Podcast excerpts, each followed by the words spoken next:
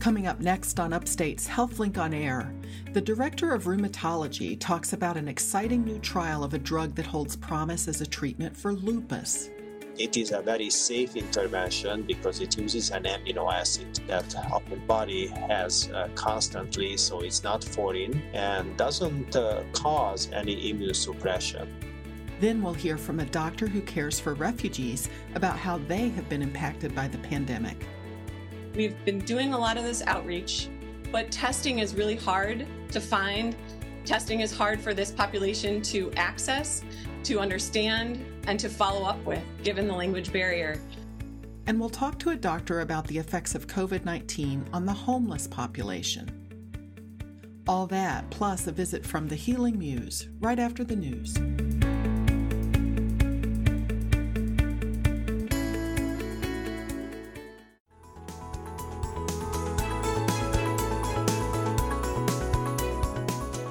This is Upstate Medical University's HealthLink on Air, your chance to explore health, science, and medicine with the experts from Central New York's only academic medical center.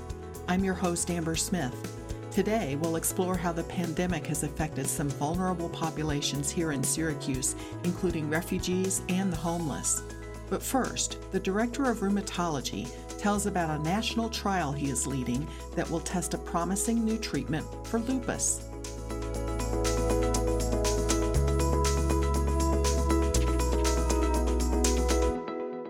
From Upstate Medical University in Syracuse, New York, I'm Amber Smith. This is HealthLink on Air. A physician scientist at Upstate is overseeing a clinical trial of a possible new oral treatment for lupus. Here to talk about that is Dr. Andras Perl. He's the chief of rheumatology at Upstate and also a professor of microbiology and immunology. Welcome back to HealthLink on Air, Dr. Perl. Thank you very much for having me. Well, first, for listeners who are not familiar with lupus, uh, this is an autoimmune disease that affects one and a half million people in in the United States. What else can you tell us about the people it affects and how it's treated? Uh, lupus affects primarily females. Uh, the uh, frequency of lupus is about tenfold greater among females than males. Uh, it correlates with uh, sexual maturity usually starts in early teens among females and starts to wane after menopause. Uh, the most affected individuals are women in childbearing age, and uh, childbearing usually also is a trigger of the disease. Usually, uh, uh, females during pregnancy get flares of the disease, which indicates that it relates to hormones. Particularly, estrogen is known as an inducer of lupus. Let me ask you this Does menopause um, improve lupus? The most severe forms of lupus usually subside with menopause. So the severe cases tend to be young females uh, in their teens or 20s. Uh, usually, pregnancy brings out severe flares in lupus.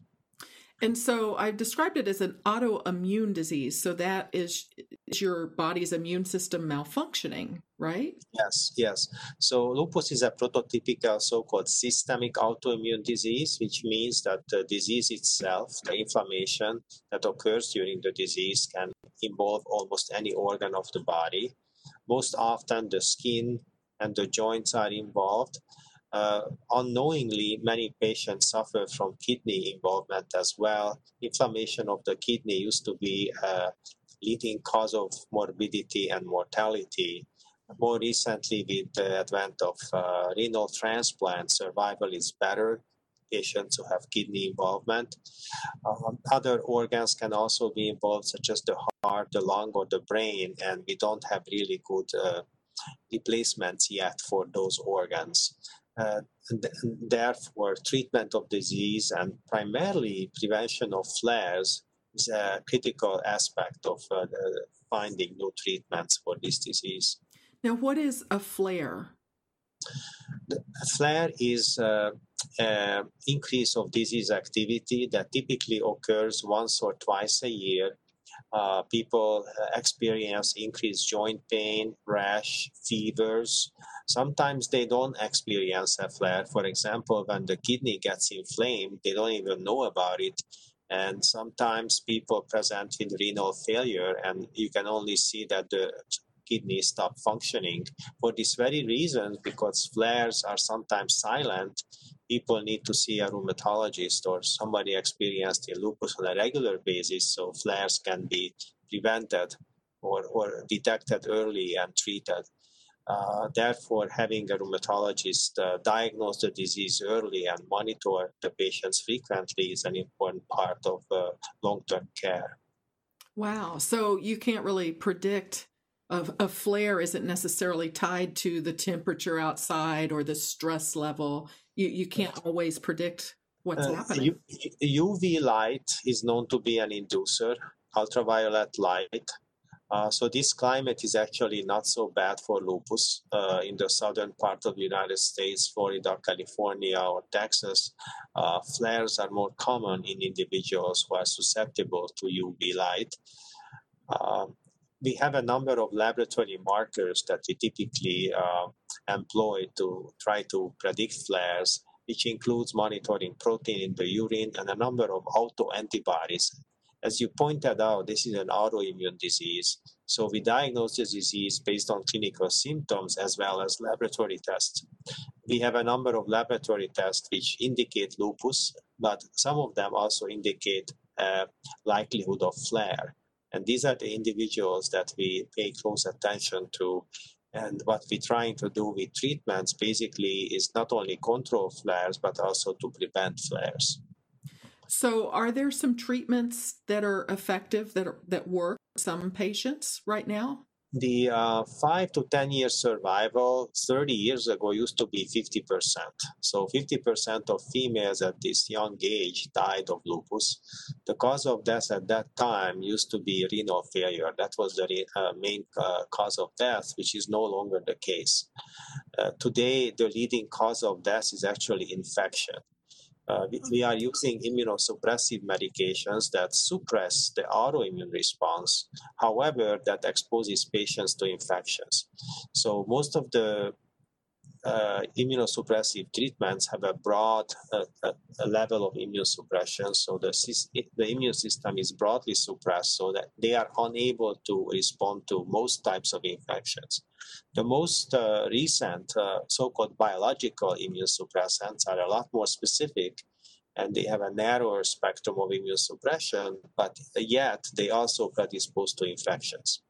So we are constantly looking for relatively safe medications which uh, target the disease based on so-called biomarkers. These are uh, causally related changes in the immune system that can be targeted safely and uh, their targeting results in disease control or preventing of flares. This is what exactly what we're trying to do with this clinical trial that is is coming online very soon. So, what is this potential new treatment that you're going to be testing?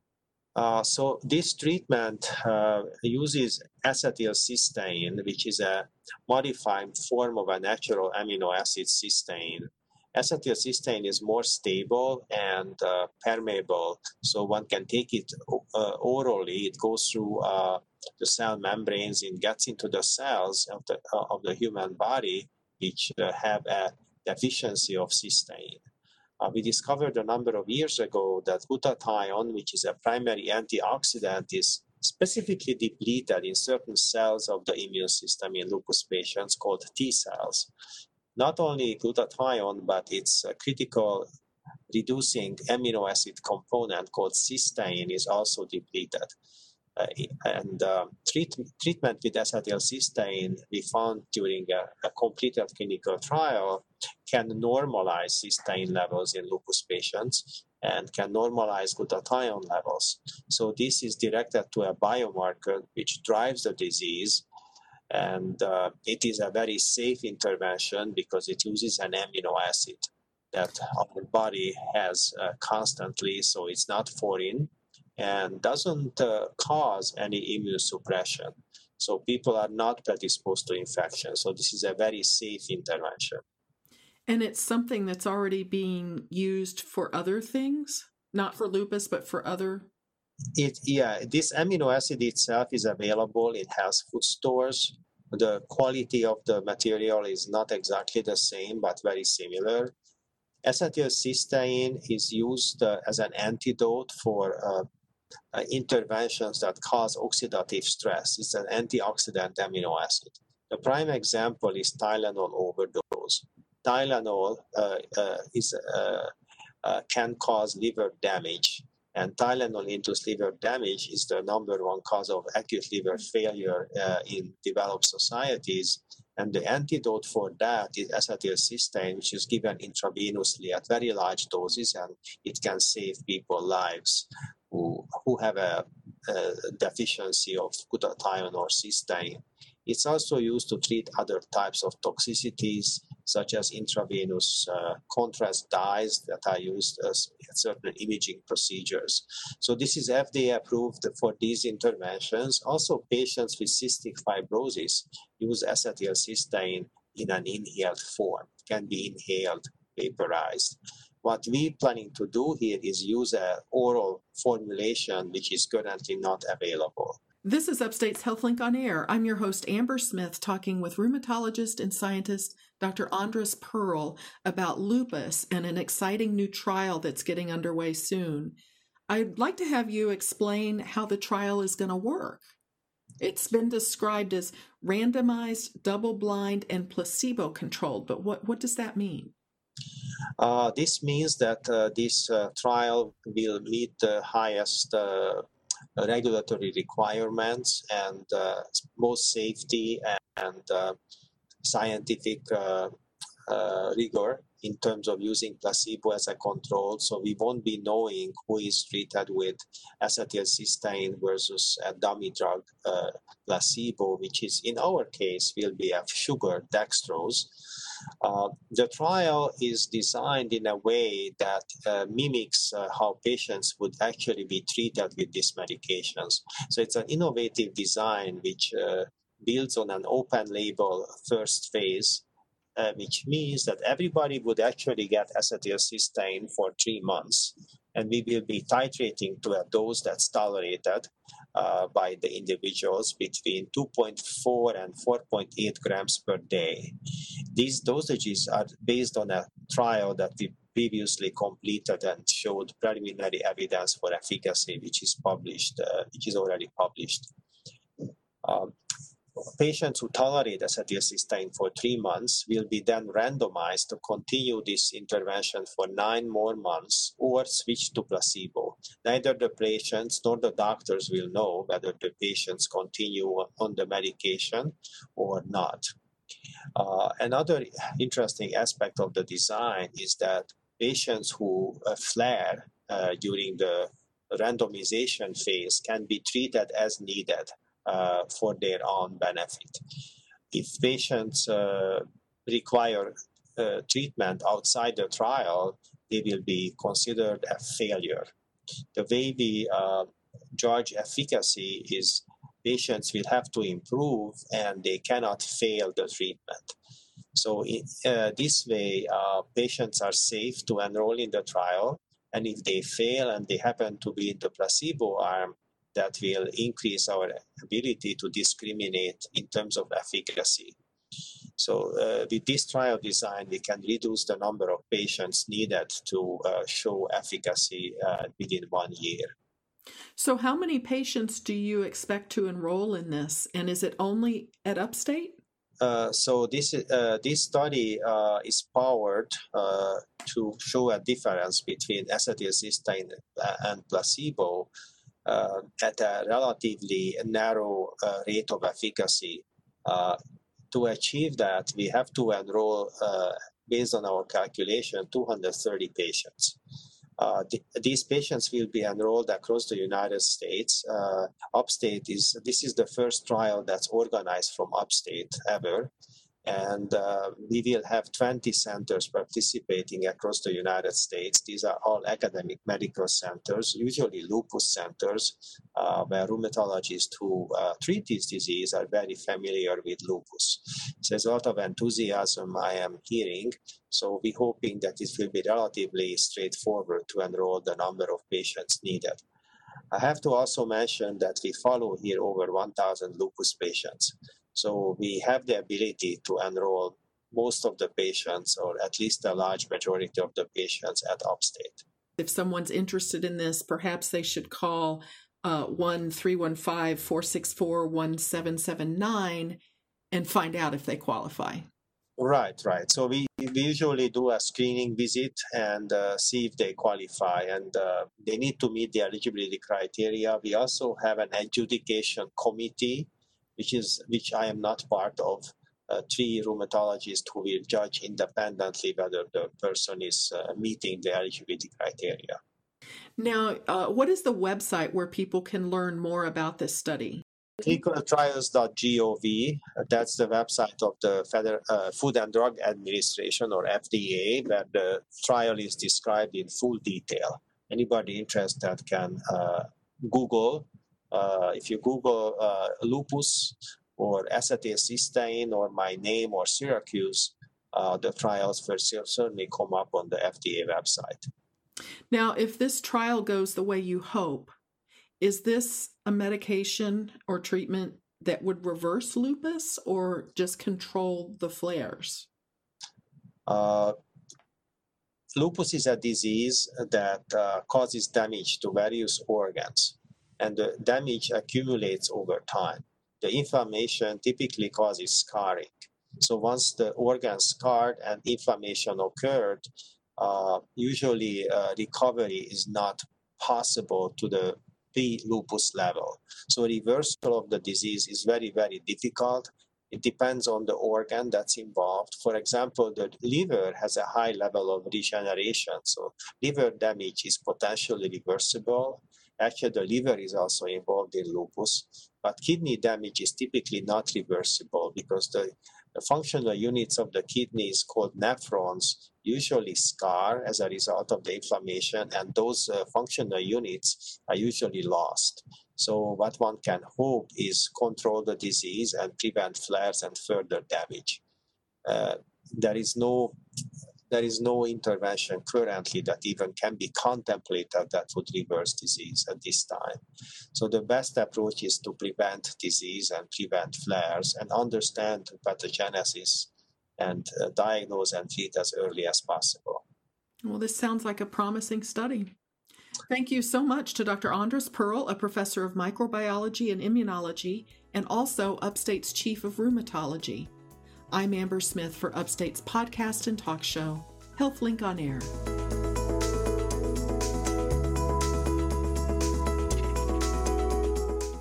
Stay with Upstate's HealthLink on Air to learn how the pandemic is affecting refugees.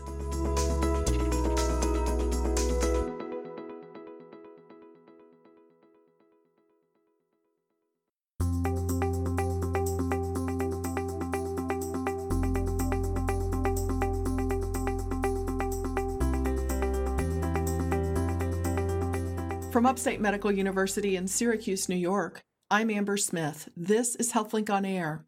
Six months into the pandemic, Onondaga County has counted more than 4,000 cases of COVID 19 among the population.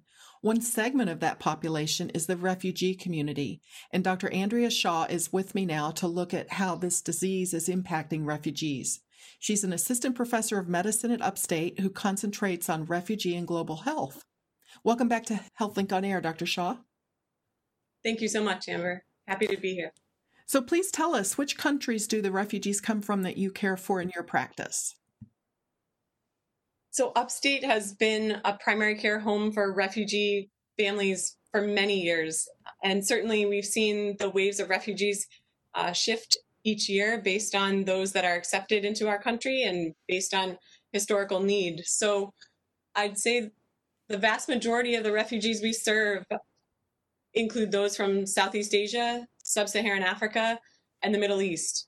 And these shift every year, as I mentioned, but those who become part of our practice have been with us for now 20 years. Have there been new arrivals during the pandemic, or has all of that sort of been shut down with the borders being closed? So, certainly the pandemic put a slow to already slow numbers that dropped off after 2016. So, as President Trump had come to office, our numbers of resettlement nationally went from nearly 100,000 in 2016 down to just over 20,000 in 2017, which is really an all time low for us ever since we started resettling refugees. So we knew that 2020 was already going to be a low year with a with a benchmark of about 20,000 that the US would accept to resettle. But then things were quickly halted just like everything around the country in March. And so in the last month, they've opened up. There were a few very high risk families that did make it through uh, the resettlement process amidst the height of the pandemic. But now that the International Organization of Migration and the CDC have all of the all of the parameters in place to protect refugee families and ensure that they have safe travel and safe quarantine and safe acceptance upon arrival for all parties involved they have reopened the doors, and we do expect to see the 200 or so refugees total that Syracuse was slated to resettle uh, before the end of this year. Wow. Okay. And then, as you mentioned, some of your patients you've been caring for for 20 years, or they've been part of the practice that long. So, back in March, um, when it became evident that this novel coronavirus was a pandemic, how did you get the word out and what was the message that you wanted to get out to the refugee community? Yeah, so I think there were there were two approaches. One was how are we going to get public health messaging that was changing quite rapidly um, accurately delivered to a population that spoke well over we have well over 70 languages that the Syracuse City School District has documented that their students uh, speak regularly, and we probably have 20 languages that our refugee clinic serves on a regular basis. So, how are we going to meet the needs of all of these this diverse population and really make sure that health equity measures were in place so that they weren't left out amidst the pandemic? We knew that these families came from densely populated households where often large families lived, and many of them were essential workers that were continuing to work in the capacity of healthcare and farming and cleaning and other essential worker positions. So we wanted to make sure we got the accurate information out. And there were a number of different ways we did it. Um, there's a, a, number of national resources that were available through CDC and other refugee centers of excellence that helped us deliver YouTube uh, video links and audio links with cartoons that described COVID 19, described the symptoms, described how to protect yourself, social distancing, wearing masks, how to keep your family safe, how to keep your home safe. And so this messaging was adapted in many different languages. And uh, for many of our refugees, they may have lived up to a decade, or an average family lives a decade in a refugee camp before coming. And many of the adults did not have opportunities to go to school. And so it's not uncommon that somebody might be able to speak three or four languages, but can't read or write in their own language or in their primary tongue. So these audio clips were really important and video clips were really important. And even for families that don't have re- reliable phone plans or reliable Wi Fi uh, broadband internet, there were many who still had access to data through WhatsApp and through a number of other informal platforms that we reached out to a layer of health navigators who were culturally congruent, uh, former refugees themselves, who spoke many of these languages, who helped to disseminate this information, and so that people were able to listen in their own language and meaningfully participate, ask questions, um, get their concerns heard, and help to find resources that their families could be supported by. So you really had to get creative. I mean, you couldn't go to like traditional media so much for your message. In order to reach your population you had to get creative it sounds like. Certainly um, given that english is the only language i'm fluent in um, there are many of us who had to utilize a lot of resources available to us but there's a lot of there's a lot of collaboration across refugee providers across the country. So i feel like there are a lot of people reaching for some of the same supports, and a lot of centers came together and shared useful information, and were really able to get the word out, which was great. You're listening to Upstate's HealthLink on Air. I'm your host, Amber Smith, talking with Dr. Andrea Shaw. She's a doctor of internal medicine and pediatrics who specializes in refugee and global health at Upstate. We're discussing how the pandemic is affecting refugee populations in Syracuse. Now, you described uh, people living in multiple family homes, um, working jobs in the essential services. Those can be sort of high risk situations. So, are are you finding our refugees at higher risk uh, for this pandemic?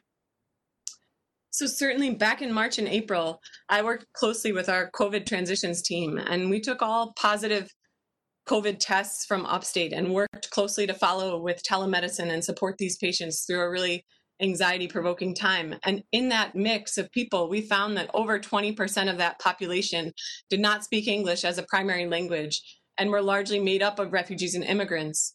So every month, we meet with stakeholders in the community, primary care practices from across town that resettle refugees, including upstate St. Joe's, Compassionate Family Medicine, and Syracuse Community Health Center, we come together with community stakeholders like the health department and the two main agencies that resettle refugees, Catholic Charities and Interfaith Works.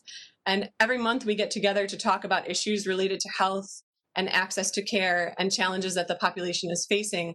And it's no surprise that our meetings amidst the late spring and early summer all, surround, all surrounded COVID. And so one of the things that came forward was we've been doing a lot of this outreach. We've engaged culturally congruent refugee health navigators to participate in this public health outreach work. But testing is really hard to find. Testing is hard for this population to access, to understand, and to follow up with, given the language barrier. So, one of the things we worked closely with Upstate on in the past few months was to develop a research protocol that allowed us to use the saliva swab PCR test developed by Dr. Frank Middleton at Upstate to pursue a research public health surveillance that basically opened up free saliva swab PCR testing to refugee and immigrant families in a trusted site on the north side that Catholic Charities uses as their main hub and Interfaith Works as well for support services for refugees and immigrants.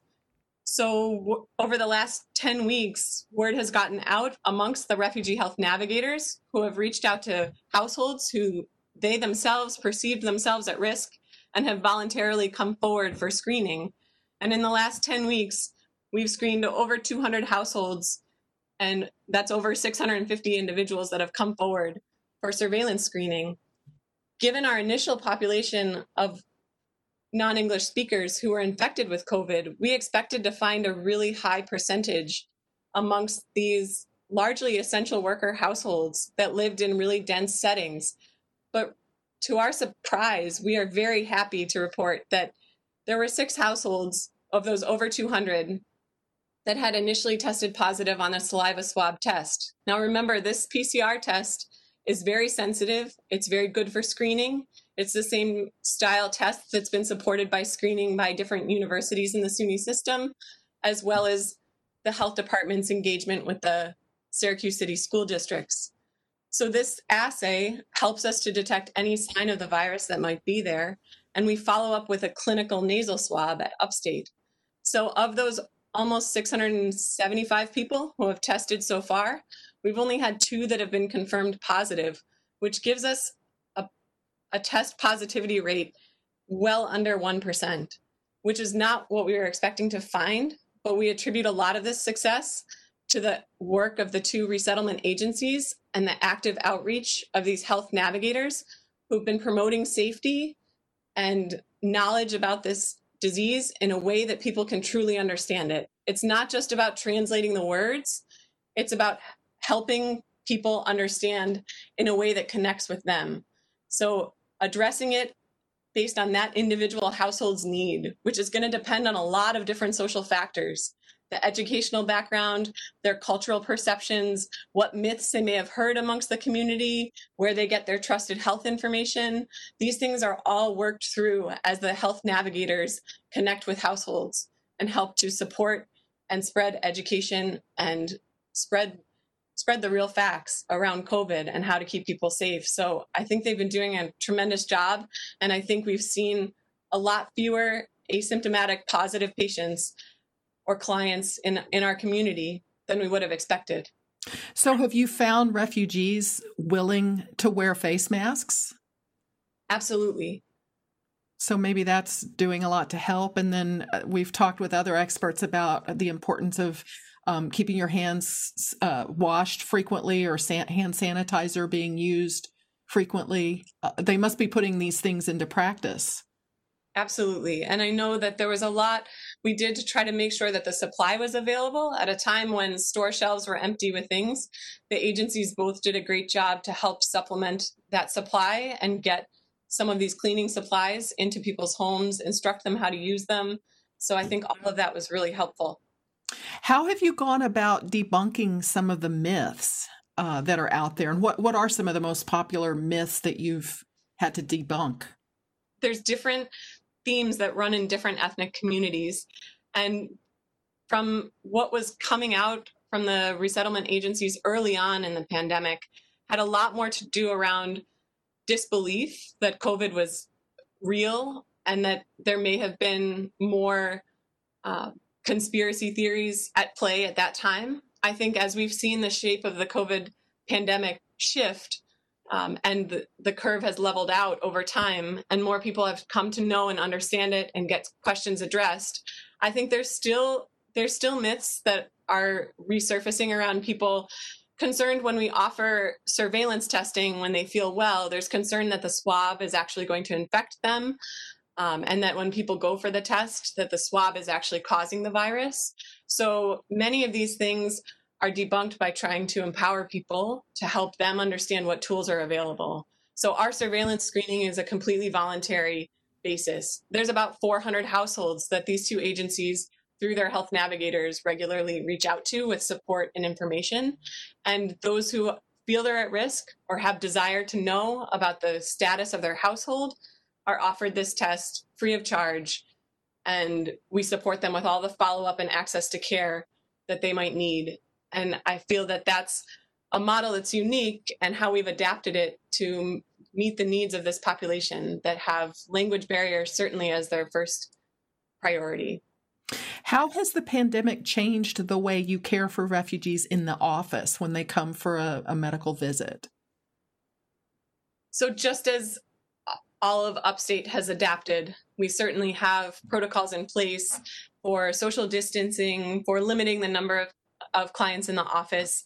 We've shifted a lot more of our follow up to telemedicine when it's a, when it's possible, and that can add another layer of challenge when we actually try have to get a video interface due to the limitations that the that the individual refugee might have based on technology adaptation at home. Um, many times we when we know clients or know patients well we can follow up by phone calls with using an interpreter very easily and readily and sometimes save time spent in the office because of that so minimizing the face-to-face time is the goal when you can safely and still accomplish the care needs so in the office as i mentioned the social distancing practices are in place each clinic, the pediatric clinic and the internal medicine clinic, has protocols in place for wearing face shields and masks. And I'd say that patients and staff are doing a tremendous job following this because people have been staying safe. Well, that's good to know. Thank you so much to my guest, Dr. Andrea Shaw. She's an assistant professor of medicine at Upstate who specializes in refugee and global health. I'm Amber Smith for Upstate's podcast and talk show, HealthLink on Air. We'll hear how the homeless population has been impacted by COVID 19 next on Upstate's HealthLink on Air.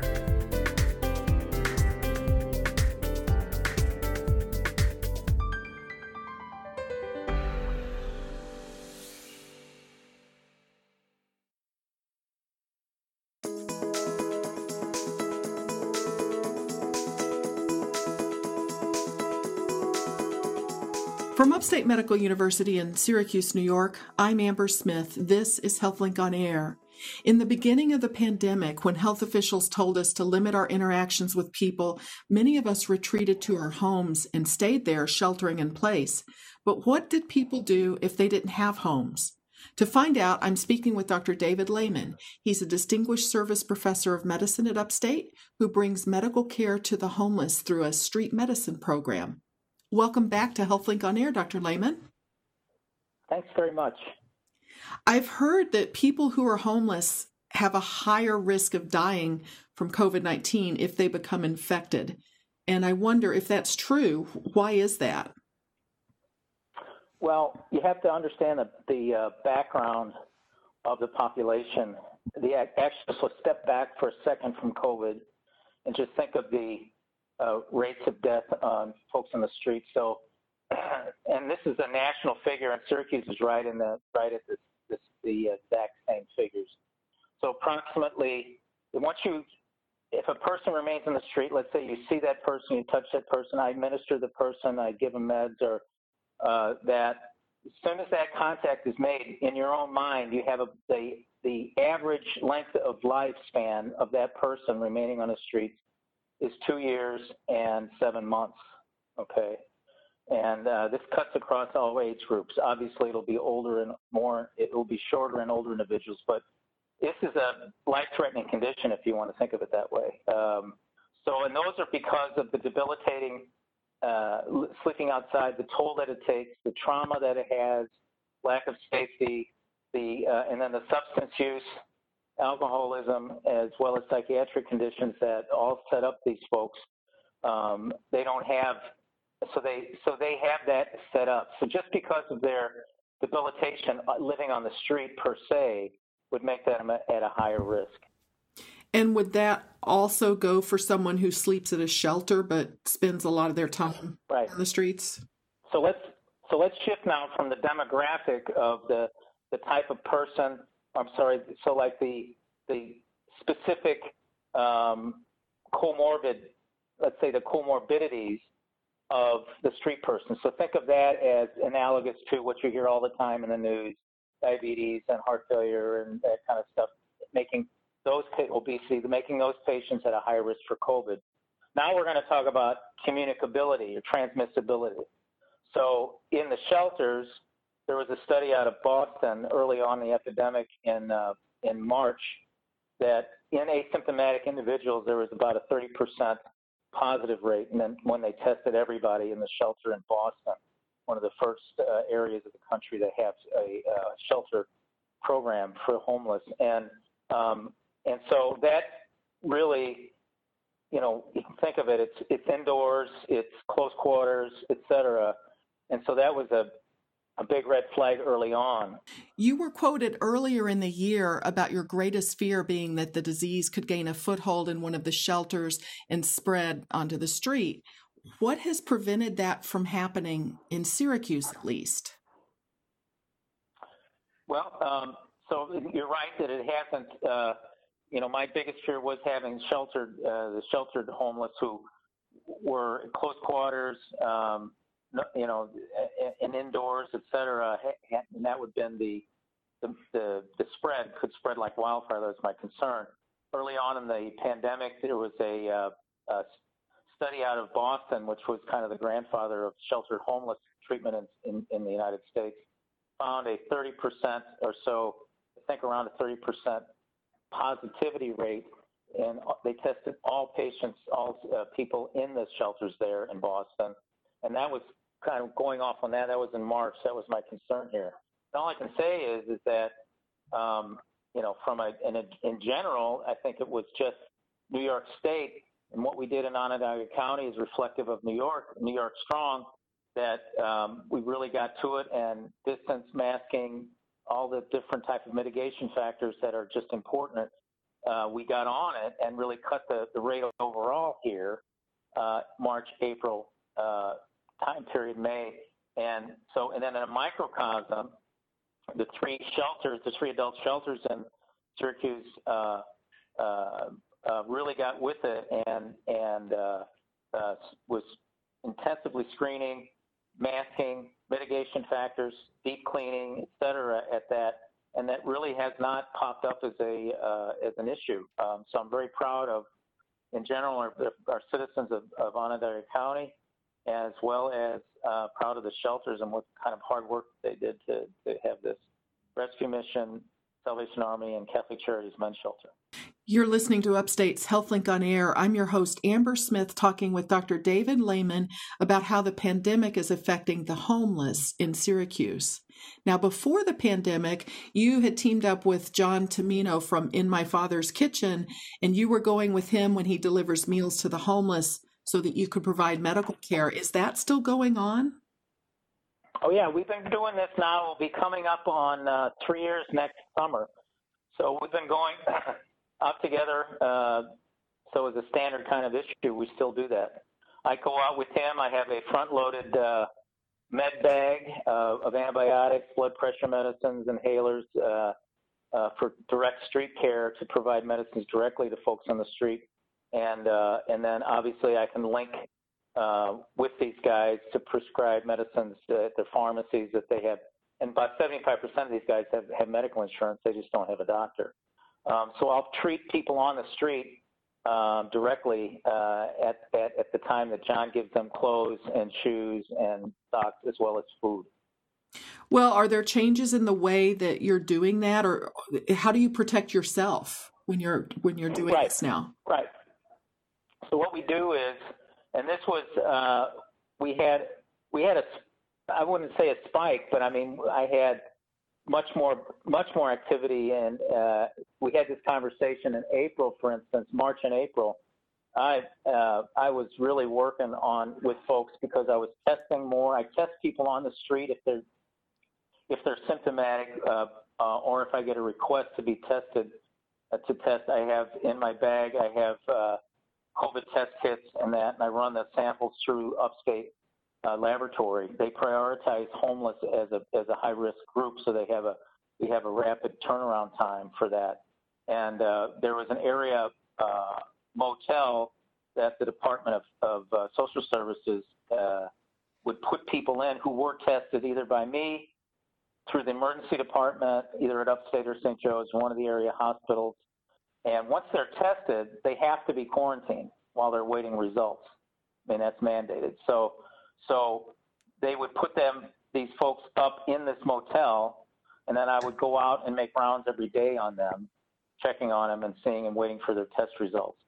So we had our peak, we had probably 15 people in the motel, uh, and that kind of dwindled down uh, as the testing became more rapid turnaround, as well as the, you know, the mitigation factors, the stuff I talked about initially came into focus. So, so I was using full gown up, mask, well, you know, the whole thing, the PPE stuff. I was doing that to protect myself uh, as I when I examined these guys and tested them.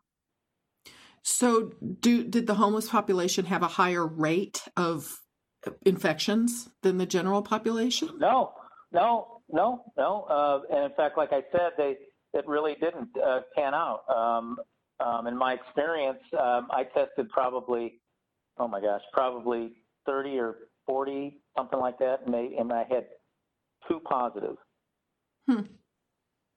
in my well, own personal testing. Are you advising uh, them uh, homeless people to wear masks? I mean, if they're outdoors, maybe Absolutely. that's not as necessary. Yep. But okay. well, I mean, it's it's. I think it's. I think we should, you know, go with definite with the recommendations of the governor and and and uh, et cetera. These so that everybody should be masking If they're in a group. Now these guys will come up and they'll try to, you know, they'll they'll ask for money or they'll ask for supplies from street from the if they're flying signs uh, on the street, they'll have interaction with passengers and drivers and cars and other people on the street, so they should be masked. We give out masks freely uh, to these guys. And hand sanitizer is that also um, yep, recommended? Yep, okay. Yep. In the bag, in the in the bag that we have, I don't know exactly how many that John has in a given time, or you know, he has. That's part of the that's part of the process of giving out food and socks and other clothing. They'll have like a bag, a goodie bag with them, and that. So. So, as you've met with these, and it's mostly men, I, I believe. Uh, 85 what, to 90 percent are men, probably 85 percent. What are their feelings about the pandemic? Do they are they were they aware of it? Uh, do they do they get their information to be aware of something like a pandemic? I can't uh, uh, I can't say uh, where they get their information from. Um, a lot of these guys have cell phones. Um, a lot of them don't. A lot of them don't. I mean, they're not. It's not anywhere near as the population at large having a cell phone. They don't have. You know, they they didn't lose the the um, get stolen or they have you know they don't have a contract or whatever. So there's some there's some cell phone usage and word of mouth. But I can tell you right up front, it was just like you know anybody else. They were very aware of the of the pandemic. Um, we take their temperatures all the time, and they're ready to do. I mean, they they really did know about it uh, as early as we did, and they were quite concerned, uh, particularly in the shelters because of the close contact of, of that.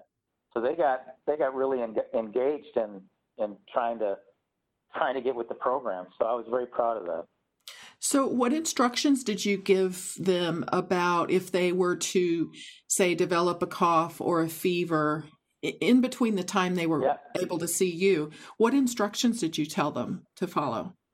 Right, right. So, they would contact us, and I would try to make, I, I outside of my time seeing them, I would try to arrange a, me to test them and get a hold of the health department or the Department of Social Services and, and then put them in the shelter. That was not uh, feasible. Um, for instance, like the rescue mission had contacted me during working hours, and I would test a couple of them in the parking lot. Not too far after the, the pandemic began, Syracuse Community Health Center began their testing, which is about a block and a half from rescue mission as well. And so that folks would go there and get tested. And as soon as they would get tested, they would get uh, transported to this motel. So, and, and, and then the, the, the third tier would be, yeah, you got to go to the emergency department. Okay. Well, as we uh, are getting into fall, um, do you have any more concerns about? Uh, I mean, more of these people will be coming into shelters, correct, with the cold weather? Yes, yes, and I am concerned about that. I mean, that's, you know, I picked up uh, influenza in patients when I was testing in the shelters. Um, and an influenza shot, the flu shots are just so important, and uh, that's kind of that's something I would have to think about in terms of how to get these. I would hope that the that's something we should think about with uh, testing. Uh, you know, getting their getting influenza vaccinations, and that's something the Department of Health made a big big push uh, late last year when there was a hepatitis A outbreak around the country in shelters, and that got going uh, for hepatitis A vaccination. So this similar, they, they have a process, I'm sure, about influenza shots. I just don't know. I don't know what that is in the shelters. Okay. But that's the one thing we could that could do. Yeah. Well, let's talk about how people who are listening, uh, how they can help. Are there tangible things that this population needs now? Right. So as the weather gets colder, um, uh, John uh, is has open. you know, is is open for donations. The uh, the it, the donation should be in the in the form of warmer clothes, sweatshirts, sweatpants, warm socks, boots, etc. Um, they're very eager to have those donations, and they should be new. We like to give a uh, an impression to these guys that they're not second-class citizens. So, so it should be new, you know, new pants, new new sweatshirts, new stuff, uh, so that they get, they, you know, so because the, I can give them medical care, that John can give them food, but really, the more I get into this kind of work, it's just about providing dignity. And if we give people dignity and feeling that they matter, uh, any little way we can do that, um, then they can hopefully turn the corner with some of this and get, get them on the road to housing and treatment for substance use, that kind of. Would you say all adult sizes of clothing are needed? Yes. Oh yeah. Yeah. Yeah. Yeah. A lot of there's a lot of there's the gamut. that really okay. is. And by uh, John, you mean John Tumino from In My Father's Kitchen. Correct. And his website, inmyfatherskitchen.org, has some more details on there as well. Well, thank you so much to Dr. David Lehman. He's a distinguished service professor of medicine at Upstate, taking care of the homeless. This is Amber Smith for Upstate's podcast and talk show, HealthLink on Air.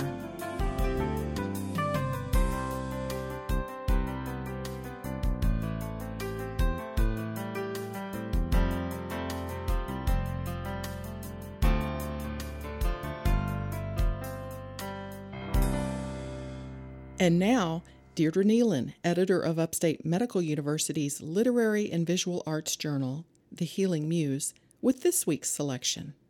Poet Jennifer Schomburg Kanke lives in Tallahassee, Florida. Her poetry has appeared in Prairie Schooner, Pleiades, and Court Green. Her poem, St. Jeannie of the Seventh Grade Origami, reminds us of simpler times when junior high students could make paper figures together that would, when folded, reveal the symbolic answer to a question a friend needs to hear. The notes unfolded keep the ghosts of their former selves houses, swans, and squares. The paper, though yellowed, does not fall apart in my hands, like phyllo dough or the Dead Sea Scrolls. The purple ink still rich, the script still round. We loved each other enough to apologize, who remembers for what? All I have left is this paper I can't fold correctly, even though the shapes are there for me to follow. Heads are wings, and wings are tails. Was this ever so easy?